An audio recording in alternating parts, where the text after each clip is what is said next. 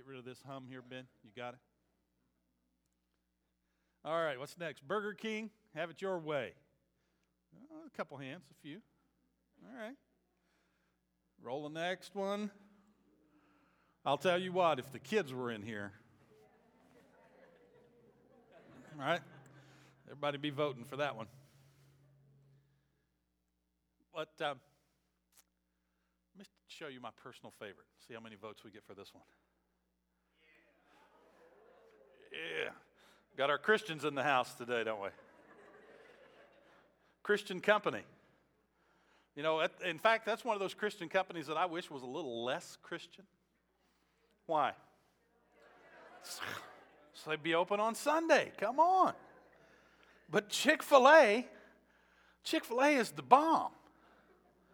Eh, eh, eh, and you know why? It's not because of their food. The food's good. But there's a lot of places you can get a chicken sandwich or a salad. You know why we love Chick fil A? It's not the food, it's the service. You think about this. Is there any other fast food place where you go where a worker will come around to your table and offer to get you a refill of your drink? Is there any other fast food place you go into, you, you, get through with your meal and you're just sitting there talking, and, and one, of the, one of the employees comes and offers to take your trash and throw it away? Their service is unbelievable. The, the drive through at Chick fil A can be eight miles long, and you'll be through in three minutes. And that is not hardly an exaggeration. A couple years ago, uh, the first year we went to the Innovative Church Conference up at Granger, they turned us loose at lunchtime. And I, I think everybody from the conference ended up at Chick fil A. Uh, this is no exaggeration. I think there was 100 people waiting in line to order their food. When we walked in, we had our backs against the doors, the entry doors to the restaurant. And we had our food and we were seated in what, about 10 minutes? Some of you that were there? 10 minutes? Hey, I've gone in fast food places where I was the only customer within 20 miles. And it take longer than 10 minutes to get a hamburger and, a, and some french fries. Chick fil A service is amazing. And if you, you know what, if you ever try to thank the people who work at Chick fil A, what do they say? My pleasure. Their service is amazing. But now here's the puzzle for me Chick fil A is known for the way they serve people. Why isn't the church?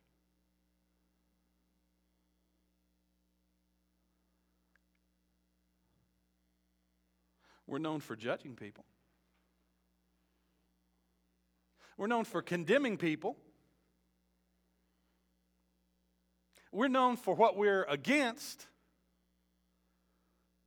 But why is it that when we look around us for examples of really going all out and welcoming and serving other people, we have to look at a fast food restaurant instead of at the church?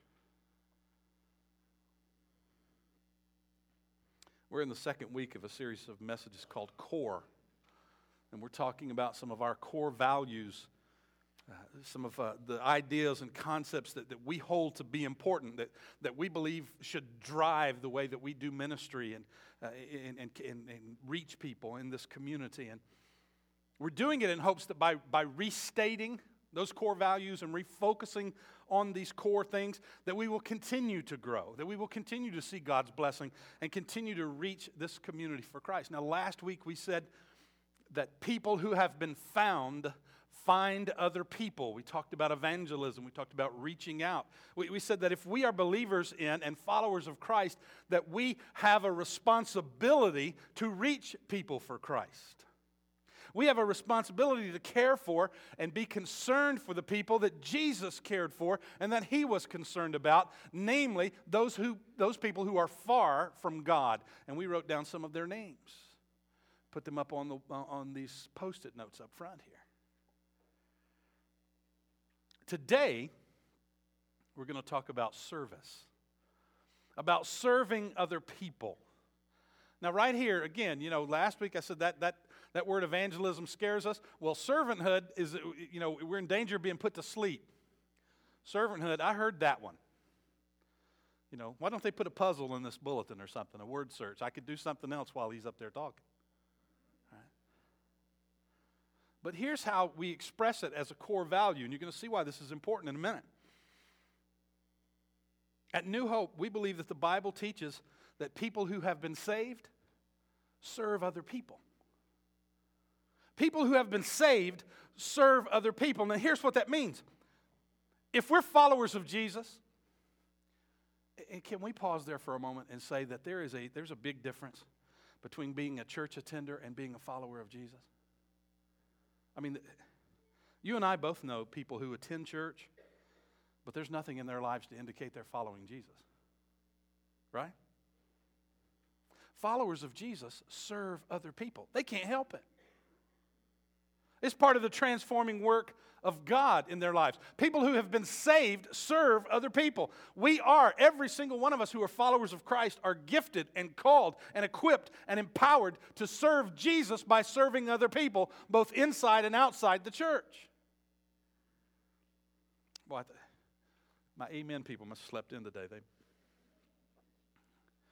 thought I would have got a better amen. You know what? Jesus amened himself in the book of Revelation, so I'll just amen myself right there. Amen. You're too late. Doesn't count.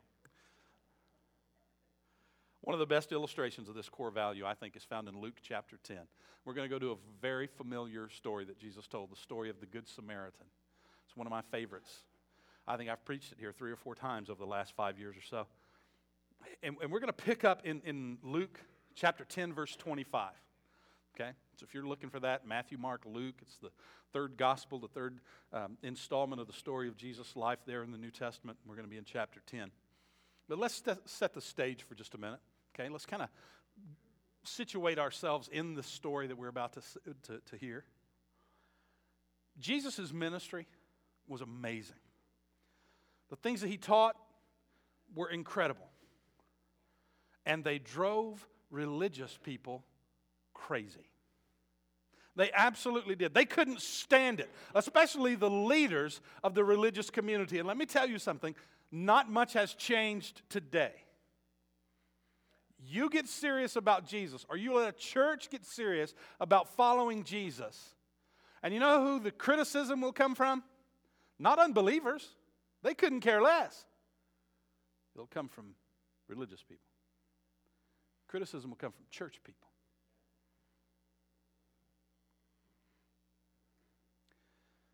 Jesus upset the religious people. And so they pulled out all the stops. I mean, they, they brought in the big guns. They brought in their well known teachers, their, their, their most highly regarded experts, to, to see if they could find a flaw in what Jesus was teaching, to try to get Jesus to, to trip over his words, to, to, to trick him into saying something that they could use against him, that they could use to discredit him. And that's what's happening when this story opens up in, in Luke chapter 10 and verse 25.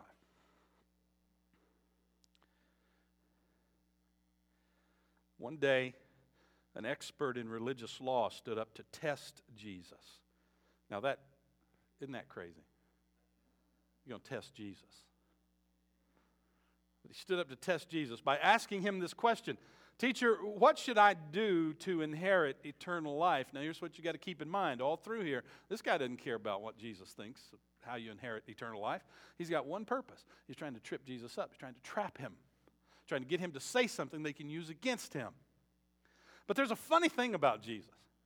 And I know it must have been frustrating to the people that talked to him that, that, that came to him. Jesus almost never answered a question that people came to him with. He, he did one of two things. Either he, A, asked a question back, or B, he told a story. So somebody would come to Jesus and say, Jesus, what do you think about this? He'd say, I don't know. What do you think about it? Or he'd say, That reminds me of a story. A certain man had two sons. He'd tell the story. Well, in this spot, Jesus is going to do both. He's going to ask a question and tell a story. Jesus replied, verse 26, What does the law of Moses say? How do you read it? So, you know, Jesus, what do I have to do to get eternal life? What's the secret here? What's the skill? What, what, what do I need to fulfill? And Jesus says, What do you think? You're the expert. You know, you're the some translations call this guy a lawyer. You're the lawyer, you're getting paid by the hour. What do you think the answer is? And the man answers in verse 27 You must love the Lord your God with all your heart, all your soul, all your strength, and all your mind, and love your neighbor as yourself. Right, Jesus told him. We have a winner. Ding, ding, ding, ding, ding, ding, ding. He got it right. Jesus says, now, now do it and you will live. Do this and you will live. But the guy keeps pushing because verse 29 says the man wanted to justify his actions. And isn't that every one of us? We want to explain ourselves. We want to explain away some things, right? We, we want to talk about how the rules don't apply to us. I mean, I know you said this here, but that's for them. My story is different. My situation is different. I'm a special case. Let me uh, share with you what is really all about, and you'll see that all that stuff doesn't possibly apply to me. I guess I'm the only one that ever does that. So he asked Jesus, Who is my neighbor? Who's my neighbor? And Jesus is about to make that real clear for this man. But if we're going to get our heads around this core value that saved people serve other people, there's a couple of key principles, concepts that we need to get. We need to make sure we get them. And here's the first one we need to see like Jesus sees. We need to see like Jesus sees. Following Jesus should change us. Following Jesus should change us. I mean, as we grow and mature, things should be changing in our lives. Jesus is changing us. And, and, and the question for us, if we're not changing, is are we following? Because it's impossible to follow Jesus and stay the same. We see it happen over and over and over again to people in the scriptures, don't we? I mean, we, we see people who were te- terrible, awful people, criminals, murderers, uh, but, you know, awful, terrible, horrible people, tax collectors, changed because of the influence of Jesus in their life. Just a couple. How about Paul? Persecuted the church had an open warrant to hunt down the believers in, in this new cult, new sect of Christianity that had popped up. He stood by while Stephen was stoned to death, holding people's coats. Here, you want to join in the stoning? I'll hold your jacket. And what happened to him? He becomes the greatest preacher and missionary in the history of the church. Greatest, greatest theologian in the history of the church writes two thirds of the New Testament. We see it happen over and over and over again. Jesus changes our perspective. He changes the way we think about things. He changes the way we see things. And if we're going to nail down this very biblical core value that saved people serve other people, we got to begin to see like Jesus sees. We've got to be able to look at people and see them as the valuable creation of God that they are. We got to be able to look at people and see what they need, where they hurt, what their issues are, and how can we help them in practical ways. Verse 30, Jesus tells a story. A Jewish man was traveling on a trip from Jerusalem to Jericho. Now, we got to hit the pause button there for a second because there's something we have got to see here. I'm going to tell you, I, t- I tell you guys all the time, I've studied the Bible a long time and I am constantly running into things that I hadn't seen before. This is one of those things. Jesus says this man was traveling from Jerusalem to Jericho. Most translations, other than the New Living Translation, say the man was going down from Jerusalem to Jericho. And it says that because of this. It's 17 miles from Jerusalem to Jericho, but on that journey, the elevation drops by over 3,000 feet. You literally are going down. It's a downhill trip. And here's something else tied to that, I believe. Jerusalem was known as the city of blessing. It's the city of blessing. That's where you went to worship. That's where you went to sacrifice for your sins. That's where you went to have your sins atoned for. Jerusalem is where you went to be forgiven. It's no coincidence that Jesus was crucified there. Jericho was known as the city of cursing. Now, we read again our Bible reading plan this week. We read Joshua 1 through 5 in preparation for what I'm about to tell you about. This, this next week, we'll read this story in, in our reading in the book of Joshua. That's the city that the Israelites encountered when they first crossed into the promised land. And it had to be conquered first. And so, if you remember the story, they marched around it for seven days. Once a day, for seven days, they marched around it. And on the seventh day, they marched around seven times. And the walls of the city fell down. Not just the walls, every building fell down, except one house. Every, it was just utterly destroyed. And after they had conquered it, after they had taken possession of that city, Joseph, uh, Joshua prophesies over that city and pronounces a curse on the city. And he says, Whoever rebuilds Jericho, their firstborn son will die. And whoever resets the gates of this city, their secondborn son will die. And I will tell you something. That's exactly what happened to a man named Hiel. It's in 2 Kings. It tells about Hiel rebuilding the foundation of Jericho, and his firstborn son died. And he reset the gates, and his secondborn son died. So Jericho is known as the city of cursing. Now, I say all that to say this. The man in this story wasn't just traveling downhill, he was moving himself from the place of blessing to the place of cursing. He was moving from the city of praise and worship and a relationship with God to the city of cursing and destruction and death.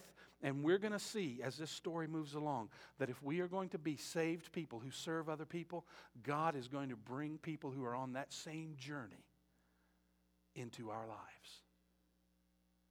He's going to bring people into our lives whose, whose lives are descending into cursing and chaos. And watch what happens because this is always what happens to the people who are on that journey. We continue on there. He was attacked by bandits. They stripped him of his clothes, beat him up, and left him half dead beside the road. That's where it always ends up on that journey. In John chapter 10, Jesus tells us that our enemy comes to kill and steal and destroy. And there are people sitting right here in this room who have friends and family members, and this is their story. This is their story. They have they've walked into or they've gotten caught up in some kind of downward spiral in their life, and they are going to end up laying half dead by the side of the road, naked and half dead. How do we help them? Keep reading.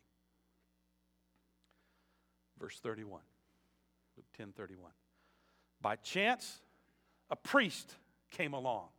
Hallelujah. Here's, here's some help for the guy. Here's a priest. Here's a holy man. He has the first five books of the Old Testament memorized. He prays for about seven hours every day.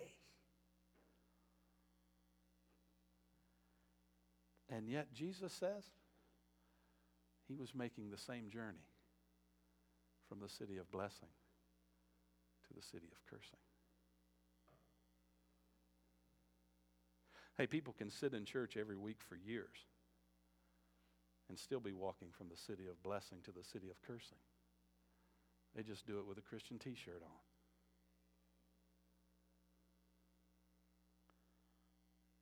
Because they think that following Jesus is about externals. And they miss the fact that Jesus doesn't want our behavior, He wants our hearts.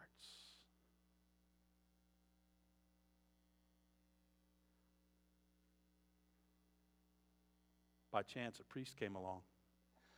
But when he saw the man lying there, he crossed over to the other side of the road and passed him by. Now, don't miss this. He, he didn't overlook him, he didn't not see him. He wasn't moving so fast that he got by. With? Was there something beside the road? Ah, well. Okay. That happens to me all the time. I'm driving somewhere and Vicky go, "Oh, look at that," and it's way back there. I've gone too fast. I can't see. That's not what happened here. Jesus says he saw him. He saw the man lying there on the side of the road, beaten half to death, and he made a conscious decision to cross over to the other side. Now, we, let's cut him some slack. I mean, he probably said, Oh, bless his heart. I'll say a prayer for him. You know, let's, let's, let's, let's cut him some slack. He was probably on his way to his prayer group meeting. He's probably on his way to his Bible study. Pastor Scott's anti Bible study. No, I'm not. I love Bible study. I love to study the Bible. But we study the Bible so we can put it to work in our lives folks. We study the Bible so we can apply it to our lives, not just so we can fill up notebooks and get fat heads full of knowledge that we never apply to the way that we live. Now, if you're going to clap, clap. Don't mess around. You want to totally mess up the next Bible study you go to when it's all done and everybody's folding in their five part Bible case and zipping it all up and putting away their four color highlighters? Say, wait a minute. So what now? So what now? Well, what do you mean? What do we do now? We studied all this, all this truth, all this word. What do we do with it? How do we do this? They'll never invite you back.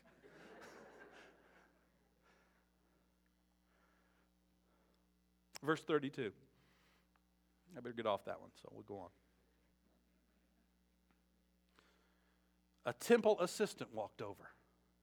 Let me tell you who the temple assistant was. The temple assistant was at church every time the doors were opened. Every time the doors were open. They volunteered for everything. They signed up for everything. They, they, they, they sang in the choir. They went to every Bible study. They joined every small group. They worked in the nursery. They taught Sunday school. They, they sponsored the youth group. They drove the church van. They mowed the grass. They prepared communion, visited the nursing home, played the piano, and changed the church sign. That's the temple assistant. Now, now watch this.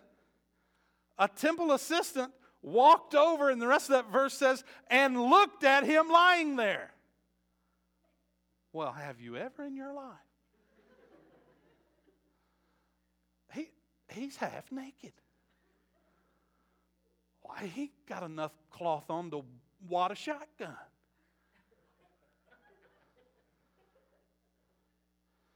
But he also passed him by on the other side. It's confusing. N- not one, but two spiritual leaders, religious people, good church members who could have stopped and helped this injured person instead choose to cross the street and go on their way. Now, please get this. If you hear nothing else I say this morning, make sure you get this. If you are a believer, a follower of Jesus Christ, you are called, you are equipped, you are empowered, and you are expected to serve other people.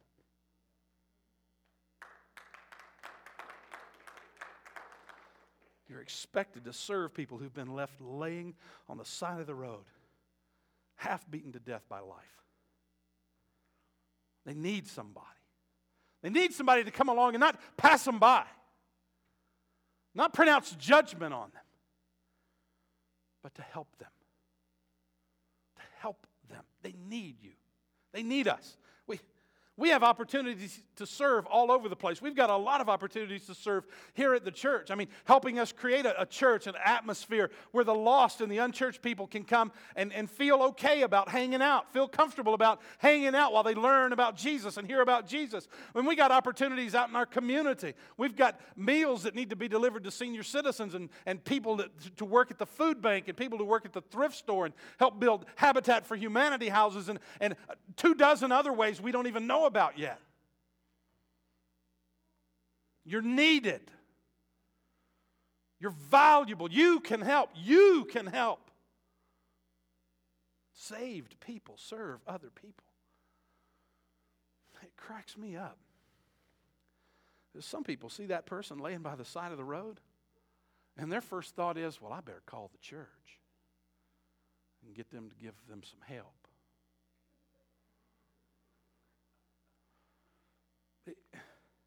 It's like they think we have an emergency response team standing by, right? Wouldn't it be cool if we did? We'd call it SPURT, Spiritual Emergency Response Team.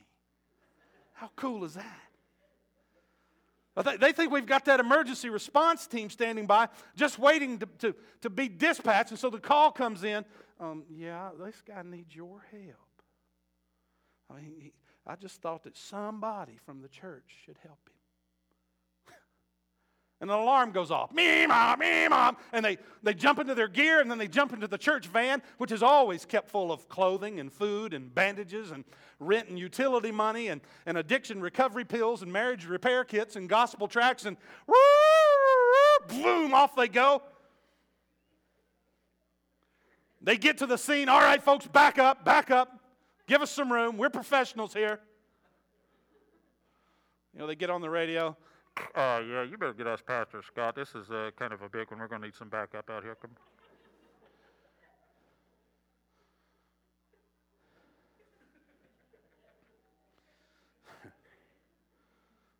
I don't know what I'm doing half the time.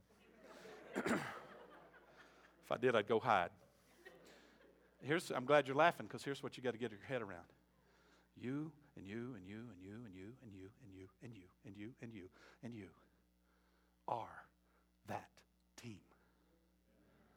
We are that team. We, we don't have a special emergency response team waiting here for you to call in and say, I think somebody ought to go help them. You are that team. It's up to us, it's up to all of us. Step up, serve the world. And if we don't want to get dirty, and we don't want to get uncomfortable, and we don't want to get tired, and, and we don't want to run the risk of being rejected or, or being taken advantage of, then there's at least four books worth of pages we need to rip out of our Bible. They're called, they're called, the Gospels, and they're all about Jesus giving up everything and getting dirty and getting uncomfortable and being tired and being abused and dying because you and I were that person on the side of the road.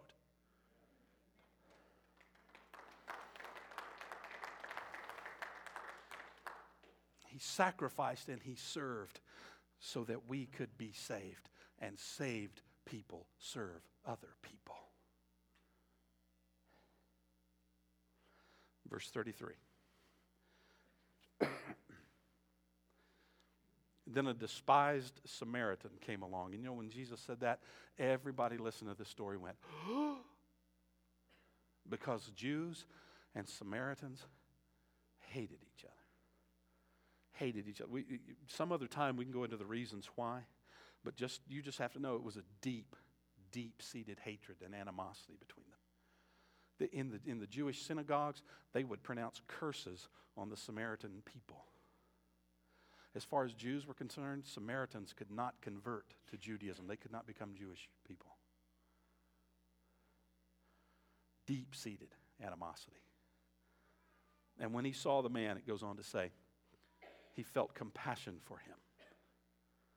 And here's why this is the only person in the story who sees like Jesus sees. It's the only one.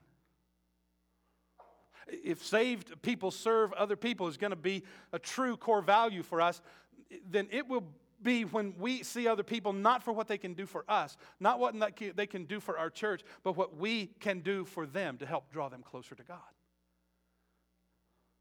And the big joke that Jesus is pulling on this expert in the law, and in fact on all the Jewish people who were listening to this, is that a hated, despised person, a person that they never in a million years would have thought had anything of value to offer anybody, is the hero of the story. So if you're sitting there this morning and you think, well, I'm insignificant, I, I can't do anything, I don't have anything to offer, I, I really can't help other people. It doesn't matter how many other people in your life might agree with you, you are in a prime position to be used by God to do something amazing in the life of another person. I'm going to get amen one way or the other. Jesus didn't call the religious experts and, and, the spiritual leaders and the elite and the intelligent to follow him.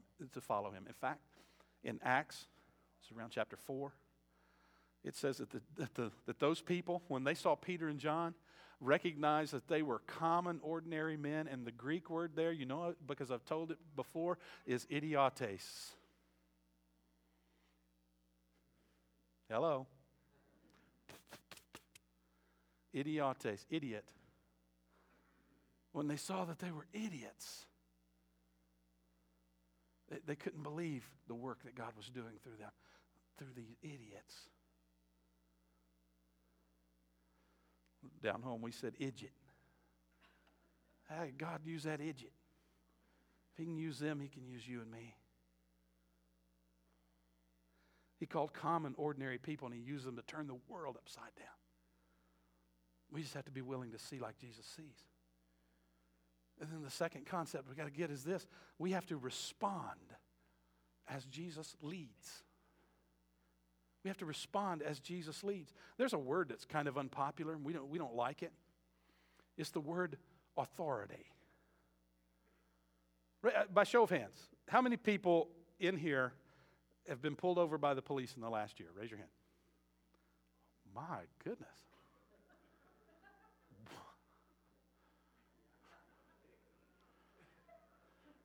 I was expecting one or two hands, but. Hmm, hang on. Note to self sermon series on obedience. well, let me ask you this. When that blue light went off in your rearview mirror, did you say, Thank you, God, for, for this authority protecting me and all these other people out here on the highway? Or did you say,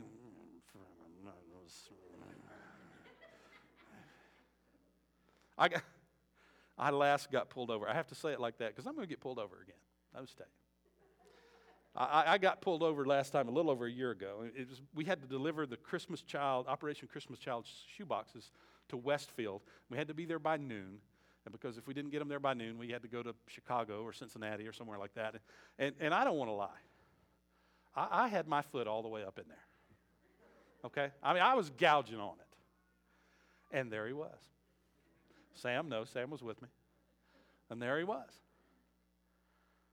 Now, I'm going to tell you, my first thought was, I think this Astro van can outrun that Ford Vic police interceptor.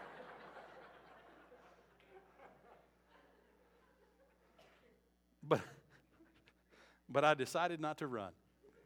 Aren't you glad? I mean, I, I pulled over and I stopped. I gave the officer my license and registration.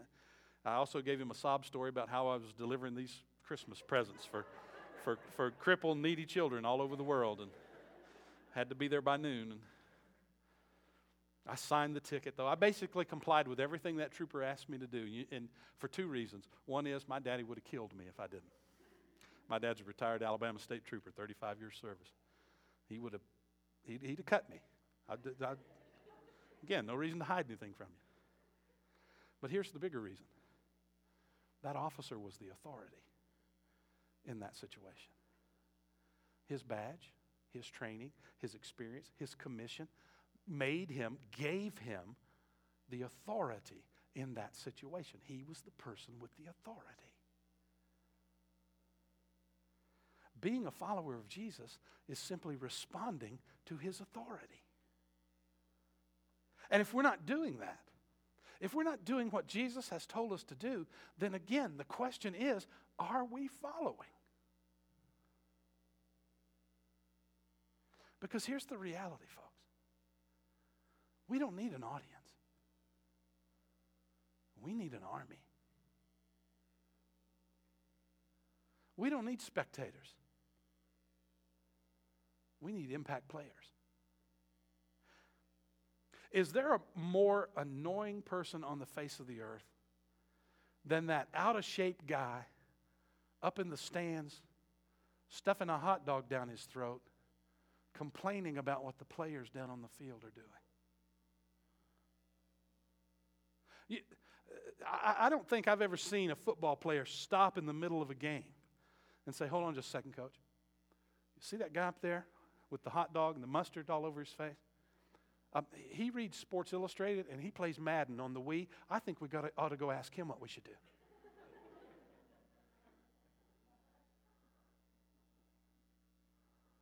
I'm glad you're laughing. Spectators don't get asked questions like that.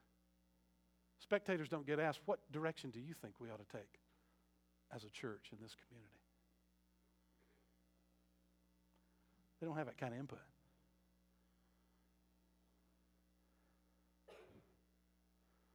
Let's go on. Another one of those places I need to go off of or get in trouble. Verse 34. Going over to him. You see that? Going over to him. The Samaritan sees like Jesus sees and responds as Jesus leads. And he went to the person in need. If we're going to be like Jesus, we got to go to them. We got to go to the ones who are wounded. We got to go to the one on the side of the road. We got to go to the one who's half dead. And you know why? Because Jesus came to us. Hey, I don't know about you, but I was that guy by the side of the road. I was that guy beaten half to death by life. I, I was that guy laying there uh, naked, left to die. And Jesus, in His grace and His mercy and His love, came to me. And I am, I am glad I don't serve a God who would pass me by on the side of the road. I'm glad I, that I serve a God who didn't look for someone else to get them to come help me. I'm glad I serve a God who didn't preach to me while I was laying there, but who reached down and scooped me up and pulled me out of that situation and saved my life. He came to me, He came to you And if we're going to learn be like Jesus, we got to learn to go to them. Let's pick up there. It says the Samaritan soothed his wounds with olive oil and wine and bandaged them. Then he put the man on his own donkey and took him to an inn where he took care of him. The next day he handed the innkeeper two silver coins. Um, some translations say denarii denarii was a day's wage. He gave him two days' wages, telling him, Take care of this man. And if his bill runs higher than this, I'll pay you the next time I'm here. I want you to see something real quick. We're, we're, getting, we're coming down to the end now. He gave, that, he gave that man three kinds of help. He gave him spiritual help. He was willing to help him spiritually. Oil in the scripture is always symbolic of the Holy Spirit. Wine is symbolic of the blood of Jesus. The, the practical help that he give, gave the man had a spiritual root. He was spiritually concerned about this man. He gave him personal help. You think he traveled with a first aid kit? You think he traveled with a first aid kit in the first century? Not on your life. Where'd those bandages come from? I think he tore up his own clothes to make bandages. Okay? He, he, he put him on his own donkey. This is my transportation. This is how I'm going to get where I'm going on my journey. But here, I'm going to put you up there. He gave him spiritual help, he gave him personal help, and he gave him financial help. Don't miss that. He gave because there was a need. Now, I want to close with this. We got to see that this guy wasn't trained in the ministry. Okay? Uh, he wasn't trained in the ministry like the priest and like the temple assistant were. And, and, he probably doesn't have any more knowledge about the Bible than they do. And just like them, he has a life, he has responsibilities, and yet he is willing to get his hands dirty and use his own resources. his oil, his wine, his money, his clothing to help take care of the guy on the side of the road. And he does it because he sees like Jesus sees and he responds as Jesus leads. It's not enough just to be concerned. It, it's not enough. We, we have to get involved. We have to be willing to get a little blood on our clothes, get some dirt on our kneecaps. We have to invest our time, give our resources. We have to do whatever it takes to serve other people. God has placed people all around us to serve.